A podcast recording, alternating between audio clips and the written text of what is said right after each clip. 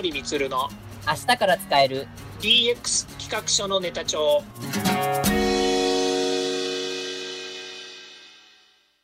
こんにちはサートプロの近森充ですこんにちは。アシスタントの堀内隆です。この番組は IoT、AI の教育事業の専門家、近森光が DX、デジタルトランスフォーメーションについて実際の事例を交えながら DX とは何か、DX でどんな未来ができるかをご紹介いたします。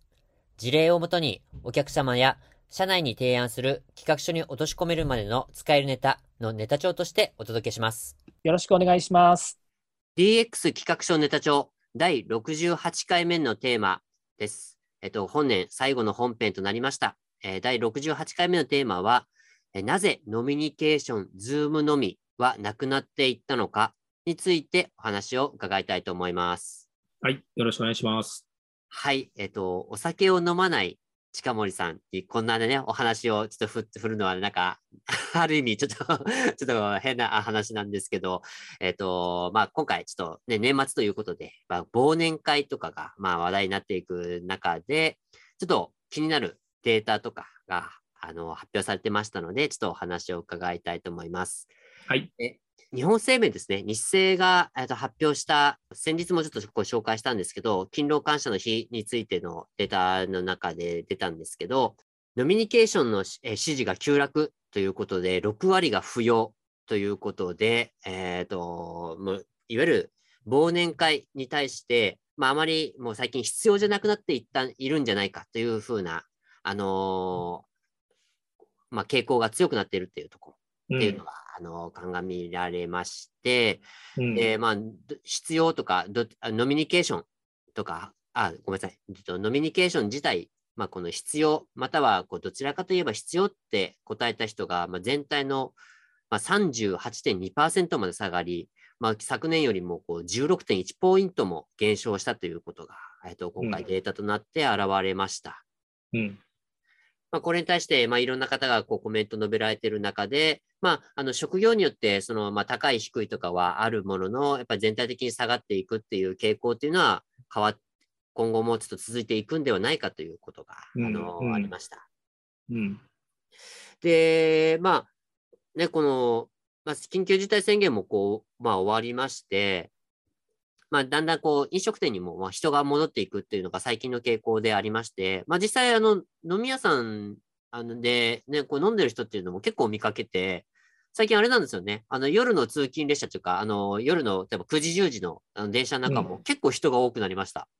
そうですよね。うん、うんうん。そう。まあ、日本においてはね、やっぱりこう、コロナの、えーコロナ対策がこう、どんどん進んで、えー日本の中でのコロナ感染者っていうのが急激に減ったっていうことが、やっぱりこう、生活の中での行動様式を変えてきたところじゃないのかなと思うんですよね。うん、そうですよね。うんうん、まあ、なので、本当ね、まあ、なんかこう、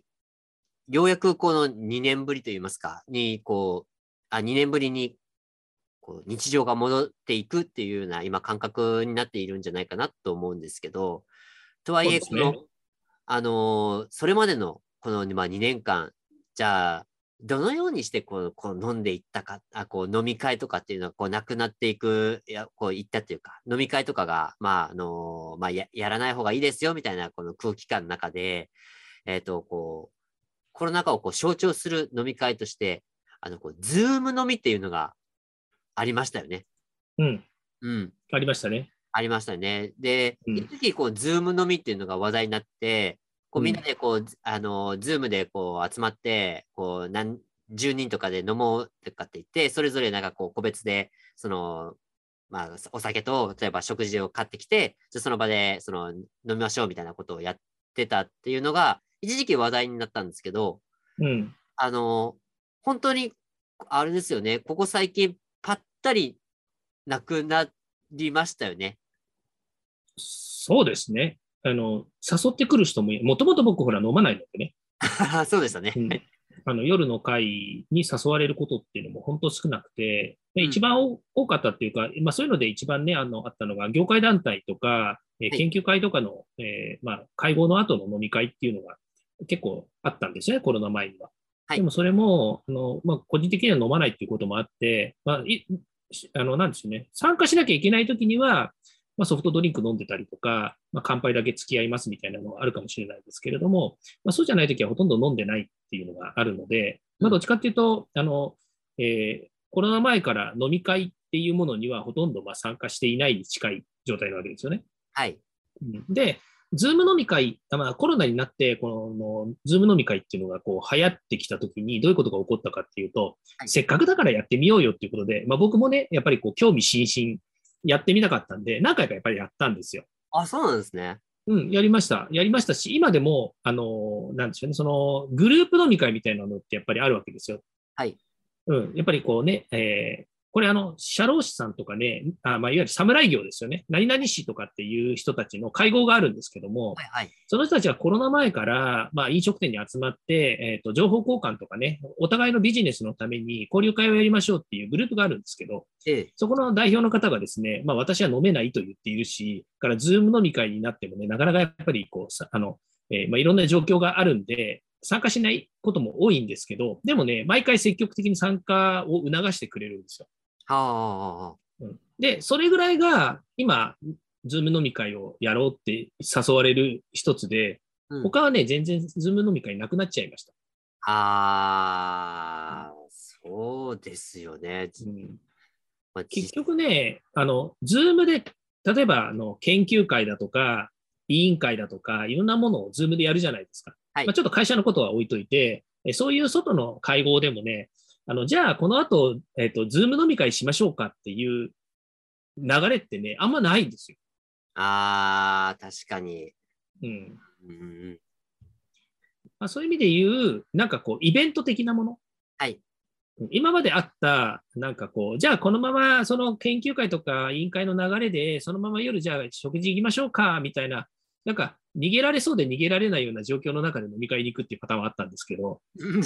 はい。はい。そうあの、ズームで、ズームとかオンライン会議システムで、あの、やりながらね、その後じゃあこのまま流れましょうかっていうわけにはなかなかいかない。うん。となると、改めて積極的にズーム飲み会のためにその場を用意するっていう、なんか煩わしさ、逆に言う煩わしさっていうのがあるんじゃないのかなっていう気がしますよね。ああ、確かになんかこう、煩わしさっていうのありそう。確かに。うん。うーん。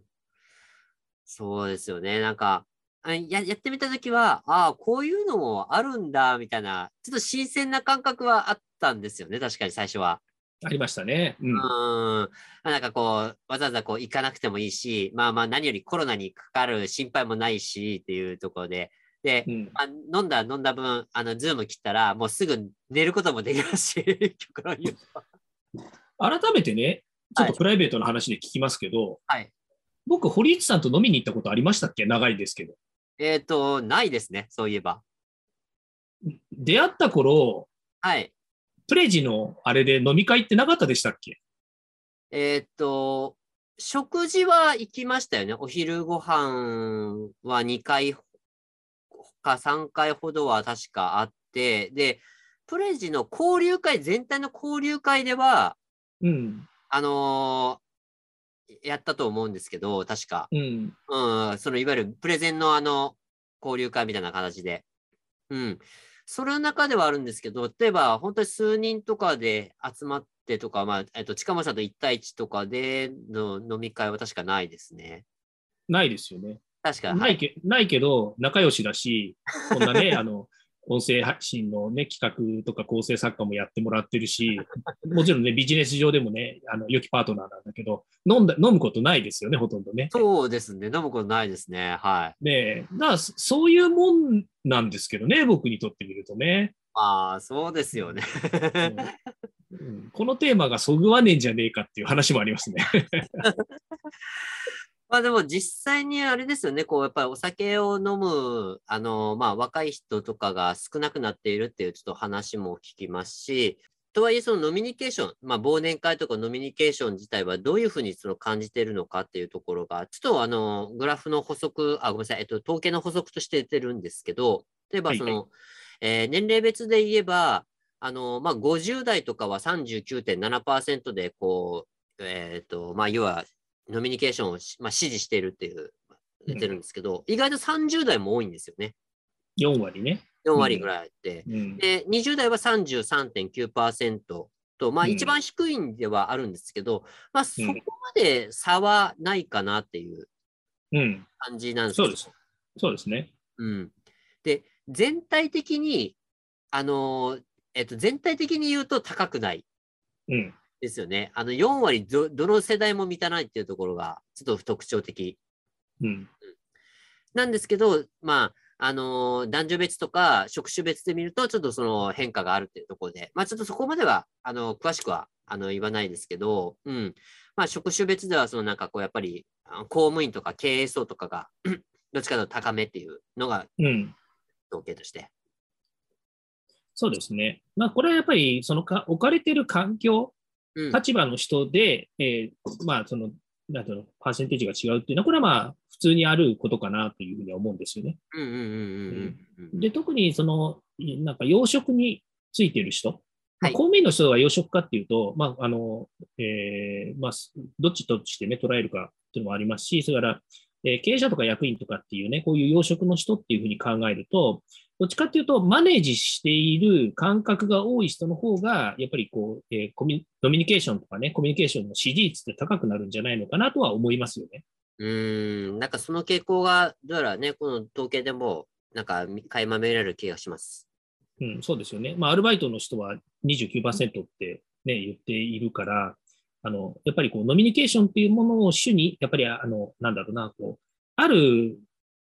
その与えられた環境の中での、えーなんでしょうね、そのコミュニケーションが、を必要とする、えー職種なのかどうかっていうのにも、若干ちあの違いが出るんじゃないのかなと思うんですよね。まあ、そうですよね。例えば、どうしてもうんお酒が飲めない職種とか、そういったのもありますからね。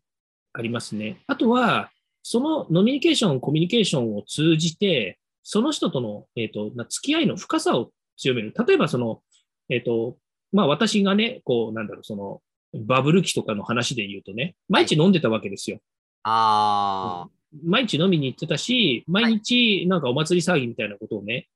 あ、これ別に僕はバブルの人だからっていうは話で言うわけじゃないんだけど、まあ世の中全般、一般的にそういうこともあある中で、僕もあの結構な割合飲みに行ってました。ああ、そうだったんですね。意外です。そう飲めない、今飲めないって言っているんですけど、それはまあ、環境的にのあの飲まないし飲まなくなっちゃったっていうのがあるんですけれども、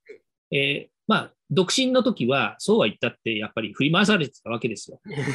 ありますよね。あの上司にやっぱりね、連れてかれたりとか、お客様に連れてかれてるとか、大体お客様の接待なんか週3ぐらいで入ってたりとかした時もあるので、ああ、うん、これはもう環境的に仕方がなかったと言わざるを得ない。うんです。ね。うん。で、まあ何が言いたいかっていうと、まあそういうね、あの、えーそうしなくちゃいけない環境下に置かれてたとき。で、さっき言いましたけど、上司との関係性をしっかりもっと作らなきゃいけないとか、はいえーなんだろう、会社の、やっぱり、えー今ね、情報化社会だから、いろんな情報がやっぱり飛び交ってるので、仕入れられるものが多いんですよ。上司とコミュニケーションしなければ、会社のやっぱり、部門であったり、会社の方向性だったり、社長の考えだったりっていうことが、うん。人づてでないと、あの、プラスアルファを抑えられないっていう状況にあったとき、またはお客さんと飲むときにも、単純にお客さんから出てくる紙の使用書以外に、本当のところ何を思っているのかっていうものを飲みに連れてって、何え、これ放送で言っていいの？酔わせて教えてもらう？いや、でも、すあれ、おそらくそういうアアナログといいますか、本当昭和とか平成初期とかにはそういう感じだったっていうのを僕も聞いたことあります、本当に。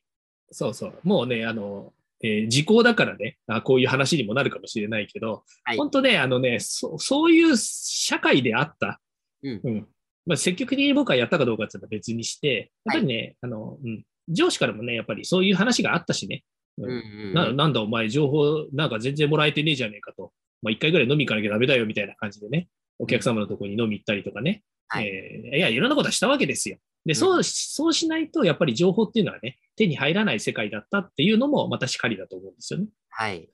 うん。うんうん。まあ、そういうものが今の、その、まあ、このね、えっ、と、ズーム飲み会だ、なんだっていうものの流れの中に、やっぱり組み入れられていたっていうのもあると思うんですけど、そのコロナ前からコロナになって、ズームっていうもの、ズームっていうのはごめんなさいね、あの、商品名だから、えー多用してこう言ってますけども、まあ、いわゆるオンライン会議システムで、えー始まった飲み会っていうふうにね、えーうん。長ったらしく言うとそうなるのかもしれないですけども、うん。これが必要なのかどうかっていう話で言うとね、もしかすると必要なくなったんじゃないかって僕は見てます。まあ、結果的にそうなったんじゃないかなっていうのが、まあ、まあ結果論なんですけど、うん、うんって感じますよね。うんうんまあ、それはね、あの、この短期間の間にコロナが爆発的に広がって、えー緊急事態宣言にもなり、ね、こんな100年に一度のパンデミックみたいなね、えーえーパンデミックって言って呼んでいいのかどうかないですけど、うん。で、こういうものがね、えーあったときに、やっぱり行動様式が変わって、で、まあ、なんとかその今までの、えーコミュニケーションのえー方法の一つとして、うん飲み会っていうものが、えー、ズームによる飲み会になりました。これはいいですよね。うんうんうんうんうん。だけど、やっぱりそこにはやっぱりこう、なんだろうな、あの、いろんな制約だったりとか、それからまあ、不不適合になるような状況もあったわけですよね。ありますね。うん。例えばさっきちょっとお話ししたように、そもそもその改めてね、このズームの場を用意するっていうこの煩わしさ。だってうん飲み物だったり食事だったり、まあなんなんでもいいんでしょうけど、それ自分で用意しなきゃいけないわけじゃないですか。はい。で、これを誰かが用意してくれればいいですけど、それは飲食店に行けば用意してくれるわけですよね。はいはいはい。うんお金払いますけど、オーダーすれば届けてきて、あの好きなだけ好きなものを飲めるっていう、まあ、サービスもあるわけですけども、はいこれ自分家でやろうと思ったら、何かしら自分たちでやらなきゃいけないわけですよ。はいはいはいはいはいはい。それはやっぱりね、あの、いやりたくてもやれないし、まあ、めんどくさいっていうのも出てくるんじゃないのかなと思うんですけど、どう思います？まあ、それはありますよね。飲食店行ったら、まあとにかく、まあ、勝手に、あのーメニューが出てきて、で、うん勝手に、その、ね、お酒が出てきて、で、途切れなく飲み食いができる。まあ、そして楽しむことができるっていうのは、まあ、一つのね、の飲み会のならではの魅力ですからね、それは。うん、そうですよね。うん。だから、まあ、それがやっぱりやりにくく、ね、ズームのみだとね、個人で全部自分でお膳立てしなきゃいけないっていうところがあるのと、まあ、もう一つ、つ僕はちょっと感じることがあって、あの、例えば10人ぐらいで飲み会をするじゃないですか。うん、で、10人ぐらい飲み会すると、まあ、10人全員でうわーっと喋ってるわけじゃなくて、例えば、10人の中でも4人と3人と3人のグループができたりとか、うん、で、だんだんだんだんこう細分化されていくんですね。うん、最初は乾杯って言って10人全員で、あの、わーとかって盛り上がるんですけど、あの、だんだんと細分化されていって、実はその、もう3グループできてたとか、あの、まあ、11人だと4、3、えー、2、2とかにななったとか、うん。っうん、ていうことも、まあまあある話ですし、それがいいっていう、あの、こともあったんですよね。ありますね。うん、うん、例えば、僕が隣の A さんと、あちょっとこの機会にちょっともっと深い話をしたいとかっていう時って、やっぱりその A さんと個別でその飲み会をするっていうのはハードルが高高いので、じゃあうん飲み会的に A さんとちょっとこ込み入った話をして、うんここ、こう、こう、こう、こうだよね、みたいな話をして、こう盛り上がっていくっていううんことが、その、まあ、要はリアルの飲み会ではできたじゃないですか、簡単に。ありましたね。はい。だけど、ズームのみだと、それができないんですよね。うん、例えばおっ、しゃる通り。10人集まって1人が発言すると、残り9人は全員その1人注目するんですよ。うん、うん。だから個別で、なんか、そちょっとライトに話すっていうことが、こう、できない。うん、うん。っていうのがあって、それは不便だなって思いました。あの、ズームのみやったときに。そうですね。まあ、それ、そういったね、あの、環境による、環境って言ったら、その、えっ、と、オンライン会議システムの、えー環境の制約によって、はいえっ、と、本来やりたいようなことができないわけじゃないですか。はいはいはいはい。うん、当然ですけども、今のお話のように、いや、この、なあの、このズーム、例えば10人なら10人参加している中で、特にこの人と喋りたいんだよね、みたいな、まあ、こう、気持ちを持って参加してんだとすると、はいなんとなく10人全員と、なんか、まんべんなくコミュニケーションして終わったってなった時に、これフラストレーションですよね。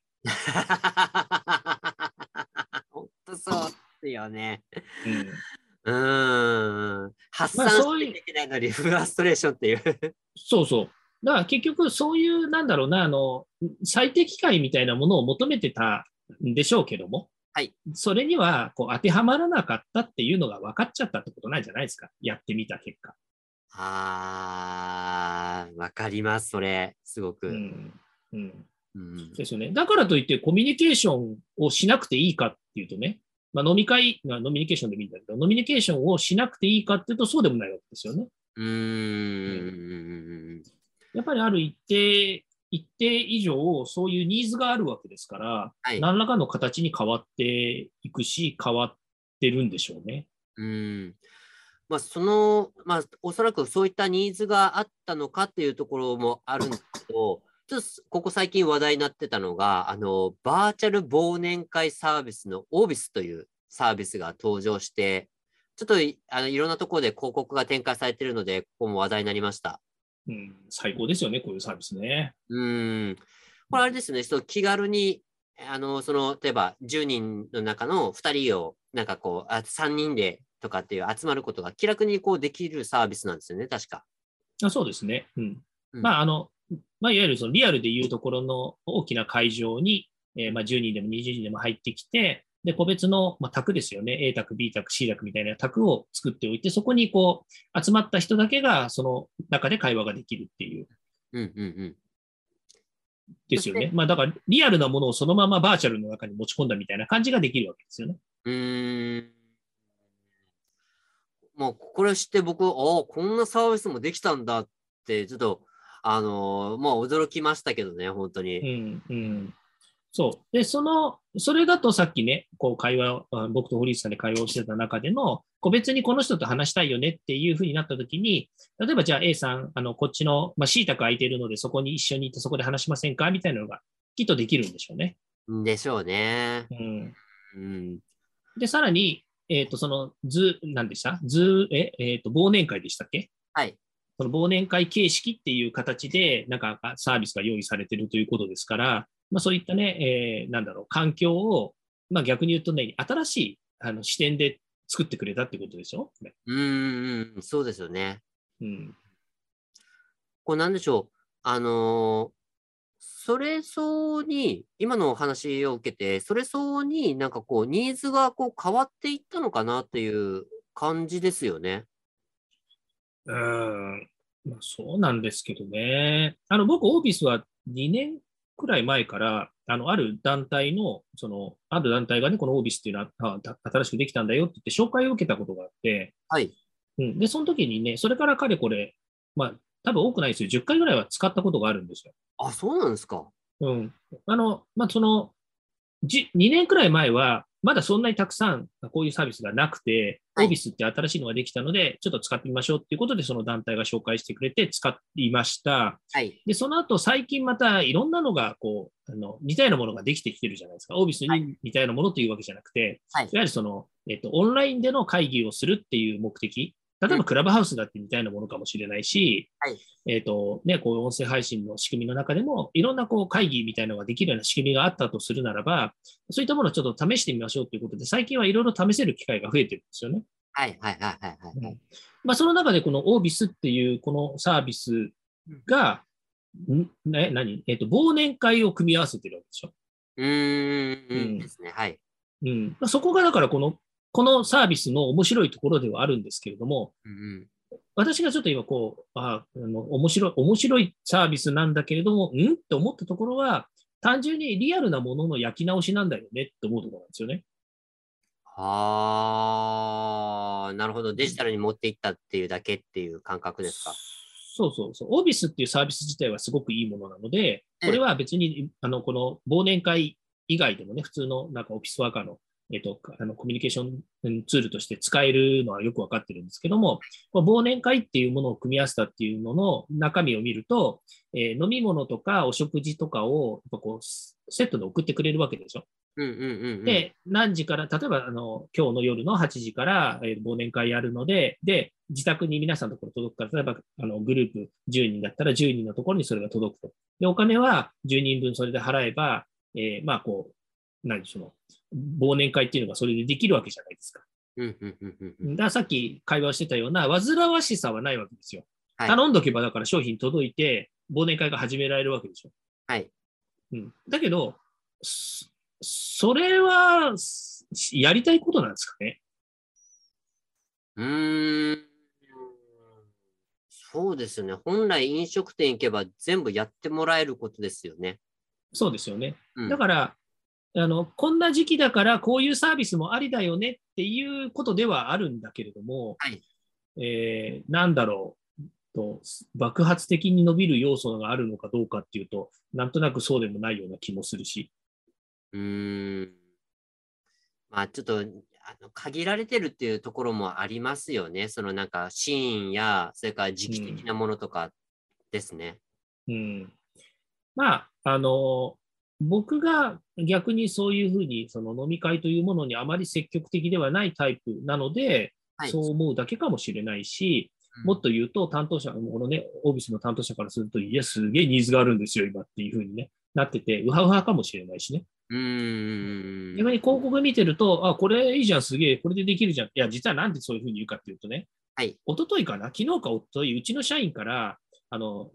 うち、あの、また余談の話なんだけどね、サートプロっていう会社ね、忘年会も新年会も、えー夏の飲み会ももう3年以上やってないんですよ。ああ、なるほど。そうなんですね。うんそう、だからそれはい、なんでそうなってるかっていうと、まあ、近森が原因なわけですよね。うん、そうの飲んでコミュニケーションするっていうことにあまり価値を持っていないっていう、なんかこう、このね、あの、はいえーとんでもなく偏った性格のためにね、飲み会というものが開かれないですよ、会社の中で。うんだけど会社のスタッフは、まあ、飲み、飲むのが好きな人もいるしね、それぞれ、まあ皆さんいろいろこお付き合いがあるだろうから、いいろいろやってるわけですよ。はい。だから会社としてやるかっていうと、ほとんどもうやってなくても3年やってないって言ってももっとやってないかもしれないよね。あ うんーそうなんですね。そうだからコロナになって余計やらないんだけど、はい。えーそろそろね、新年会ぐらい1回やったらどうですかっていうふうに言われて、えで、えっとまあ、コロナの途中でも1回社員集まって食事会でもしようかって言ったんだけど、はい。緊急事態宣言にまた巻き込まれてね、ー、えーまあ、いわゆる自粛期間に巻き込まれて、結局お流れになったんですよ。ああ、なるほど、なるほど。で、そんなこともあって、でもね、一回はやらやるやりましょうよって社員から言われて、えーじゃあ、年明けのね、どっかでやろうかって話をしたらね、あのその彼から、あの、えーバーチャル新年会ってね、あの、食事届いてできるんだから、それでやったらいいじゃないかっていうような話が出たの。で、僕は、はい僕はね、うんともすんともやっぱり返しようがなかったんですよね。あれだけ言われてたのに。そうそうもうね、な、なんだろうな、この放送回がね、ほんとね、戒めのようにね、今思えてきてならないんですよね。いや、もう年末最後ですから、ちょっとライトな感じでいきましょうって感じなんですけど。そうそう。いや、な何が言いたいかというとね、あの、僕は大切なのは積極的なコミュニケーションだと思うんですよ。はい。うん、まあね、本当締めのような話になっちゃうんだけど。はい。うん、結局、その、僕がさっき言ったように、じゃあみんなで一回集まろうかっていう、リアルに集まるっていうことを僕は言ったわけですよ。で、ええそれは、そうした方がいいという僕の意思で言ったんだけど、ううんちの社員からは、いやいや、あのね、そうは言ったってなかなか難しいんだから、えーあの、ズーム飲み会でもいいしね、そのオンライン会議システムでの飲み会をしましょうと彼は言いました。はいで、でもせっかくやるんだから新年会なんで、えー料理届けてくれるのをね、やったら美味しいものも食べられるしね、あの、煩わしくないんだから、それでやったらいいじゃないか、社長って言ってくれたんですよ。ほうほうほうほう。うん。これはね、あの、もうね、あの積極的なコミュニケーションですよ。こそのやりとり自体がってことですね。そう、そうそうそう。それで、電話で話ですよ、電話で。なるほど。そう。なんかね、あの、で最近ね、その電話で話すのはね、仕事ができないとかね、あの、コミュニケーションするのはね、下手くそで、そんなのはメールとか文面でいいじゃねえかっていう風潮がある中でね、はいやっぱりね、こう、積極的なコミュニケーションっていうのはね、なんでもいいですよ。もう、あの、電話でもいいし、なんならね、お金がかかるって言って文句があるならね、あの、SNS のね、あの、こういう、ね、なんだ、あの、あの、Facebook 電話みたいなのですね。あ、そうそうそうそう、メッセンジャー電話みたいなものとかね。何でもいいんですよ。あの、何でもいいからとにかく、かあの、言葉で会話してね、やり取りができる、キャッチボールができるっていうのもすごく大切だと僕は思うので、はい。ね、あの、いろんな環境を試して、オープンマインドでね、いろいろやればいいと思うんですよ。うんですね。だんだんこのままエキサイトして喋っていくと、ブラックな近森になってきちゃうからね。あれなんですけど。年末もギリギリにこんなでブラックなこと言い始めてもしょうがないんだけどね。そうそう。だから本当あの、そう、さっきの話のようにね、まあ、こうでなければならないとかね、あの、はい。本当にね、し縛んない方がいいと思っていて、それ大事ですよね。うん、そう、それがね、本当あの、なんだろう、基本的にコミなんていうの、ノミニケーションもそうだし、飲み会を開くのもそうだし、から、えーやり取りをするのもね、全部コミュニケーションだと考えたときに、こだわらずに何でもいいから使えるツールは使えばいいし、オンなんていうのそのコロナだから集まれないからっていうのもね、例えば、えー、なんかこういったズーム飲み会もそうですし、えーこういう会議システムを使ったね、えー忘年会や新年会もそうですし、もう使えるものは何でも使えばいいと。こだわらずに行こうぜっていう話なわけですよね。うんうんうん。うん。ですよね。なんか、あのーコロナになってしまって、確かにちょっといろんな制約とか悲しいこととかもちょっとあったんですけど、うん。あの選択肢を広めてくれるきっかけになったっていうところは大きかったですよね。うん、おっしゃる通りですね。うん。こういうオンラインの選択、オンラインで、まあ今も収録もこれオンラインで収録をしてるんですけど、実際にこのコロナがもし来てなかったら、オンラインで収録とかできずに、ずっとその対面で収録しなきゃいけないとかっていうふうになってたと思うんですよね。これは多分ね。意識的なものだと思うんですけど、うん。毎毎回毎回、堀内さんは代々木のうちの事務所に来て、ね、対面でマイク真ん中に置いてね、喋ってたかもしれないですよね。そうですね。で、うん、それを、あの、やらなくても、あの、良くなったっていう選択肢を与えてくれたっていうのは、まあ一つの、まあ、ある意味良いことかなとは思っていて、うん。ただ、あの、その方法は、選択肢は増えたものの、結局、今、近本さんもおっしゃったんですけど、こ濃厚なコミュニケーションを取るっていうことは、引き続き求められてることじゃないですか。そうですね。本質的にはそうですよね。うん。だから、その、その時々の、なんかこの濃厚なコミュニケーションを取る手段にと関しては、あの、時代に合わせたその最適解というか、その方法が、まあ、まあ、求められ、こう、最適解を、こう、どんなスタンスでも取っていけるようにするっていうことが、こう、求められていくんじゃないかなって、ちょっと思いました。うん。そうですね。まさにそこですよね。最適解っていうのが、まあ、いい表現ですよね。うーん。ああの、ノミニケーションって今回のわあのテーマなんですけど、果たしてコミュニケーションを取るために、飲み、いわゆるののの飲み会って言いますか。うん すいません。えっ、と、飲み会を通さないと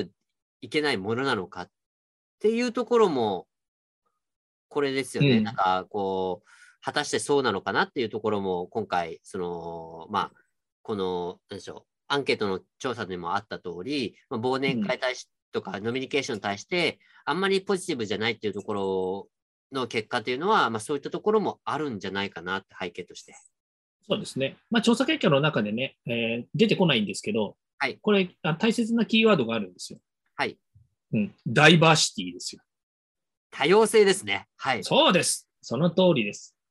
うん。だから、飲みが必要なコミュニケーションを取りたい人もいるっていうふうに考えると、うんそれは多様性の一つですよね。うんうんうん。で、うん私のように飲まなくてもコミュニケーションは必要、ある一定必要数取れますっていう人も多様性の一つだと思うんですよね。はい。うん飲めない人っていうのもそうだし、はい飲みたがる人もそうだし、はい。もっと言うと時間外を大切にする人っていうのもそうだし、もうはいこれは環境によって変わる、まあ、多様性の一つだと思っているので、まさにさっき堀さん言ったその最適解をどのように作っていくのかっていうことが、まあ、これは求められる能力に今度なってくるんでしょうね。そうですね。うん、そうするとね、コロナによって得られるスキルっていうふうに捉えると、これ面白いかもね。ああ、スキルとして捉えるってことですね。そうそうそう。うん。結局、さっき、えーいろんなキーワードが出る中で、まあ、オープンマインドとかね、ねばだねばならないに、ね、縛られないみたいなものとか、あのダイバーシティとかね、えーから、まあえー飲み会がいい悪いなんていう議論はちょっと置いといたとしても、まあ、そういったコミュニケーションをどう取っていくのかっていう最適解を求めてるっていうのは、これはもしかするとスキルかもしれないですよ。そうですね。本当に。あ逆に、じゃあもうコミュニケーションは電話一択とか、電話対面一択っていう人も、ちょっとっていう話になりますし、じゃあいろんな選択肢のある中で、うん、今回は電話が絶対いいです。今回はあの、えーとまあ、メールがいいです。チャットがいいですとかっていうふうに選択できるようになる方が逆に良いということですよね。そうですね。うん、あのネタ帳のネタとしてまとめ上げていいですか、今の話。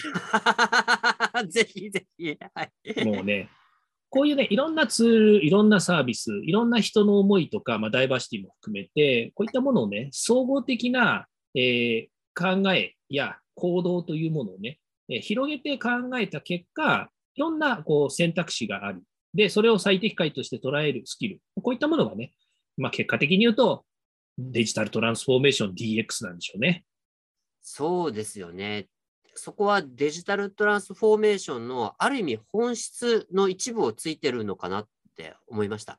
そうですね。まあ、話が長くなっちゃってあれなんですけどね。やっぱりこう、えっ、ー、と、DX を阻害している要因みたいなもののと調査とか統計とか見てるとね、まあ、あの、例えば、あの、コミュニケーションのところって結構出てくるんですよね。はい。うん、社員同士のコミュニケーションとかね、あの例えば今回コロナになって、そのテレワークの環境を作るなんていうのも、はい、あのこの DX っていう中で何が一番課題ですかっていうところの一つにやっぱり出てきたりするんですよね。ははははは、うん。だから今回のこのあのノミニケーションとかね、ズーム飲み会のテーマにも通ずるところがあるんですけど、まあ、結果的に言うと、やっぱりその多様性をどういうふうにそれぞれが最適解として作っていくのかっていうスキルにやっぱり落とし込んでいくっていうのが、あのものすごくこう DX のあの文脈の中では良いことなんじゃないかなと思いますね。そうですね。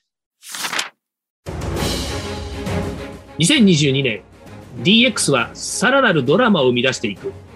2022年、DX は単なるバズワードに収まらない。2022年、お正月スペシャル、日本の DX 大予想。60分一本勝負。2022年、プロジェクト DX。1月6日20時よりクラブハウスでオンエア。ぜひお聞きください。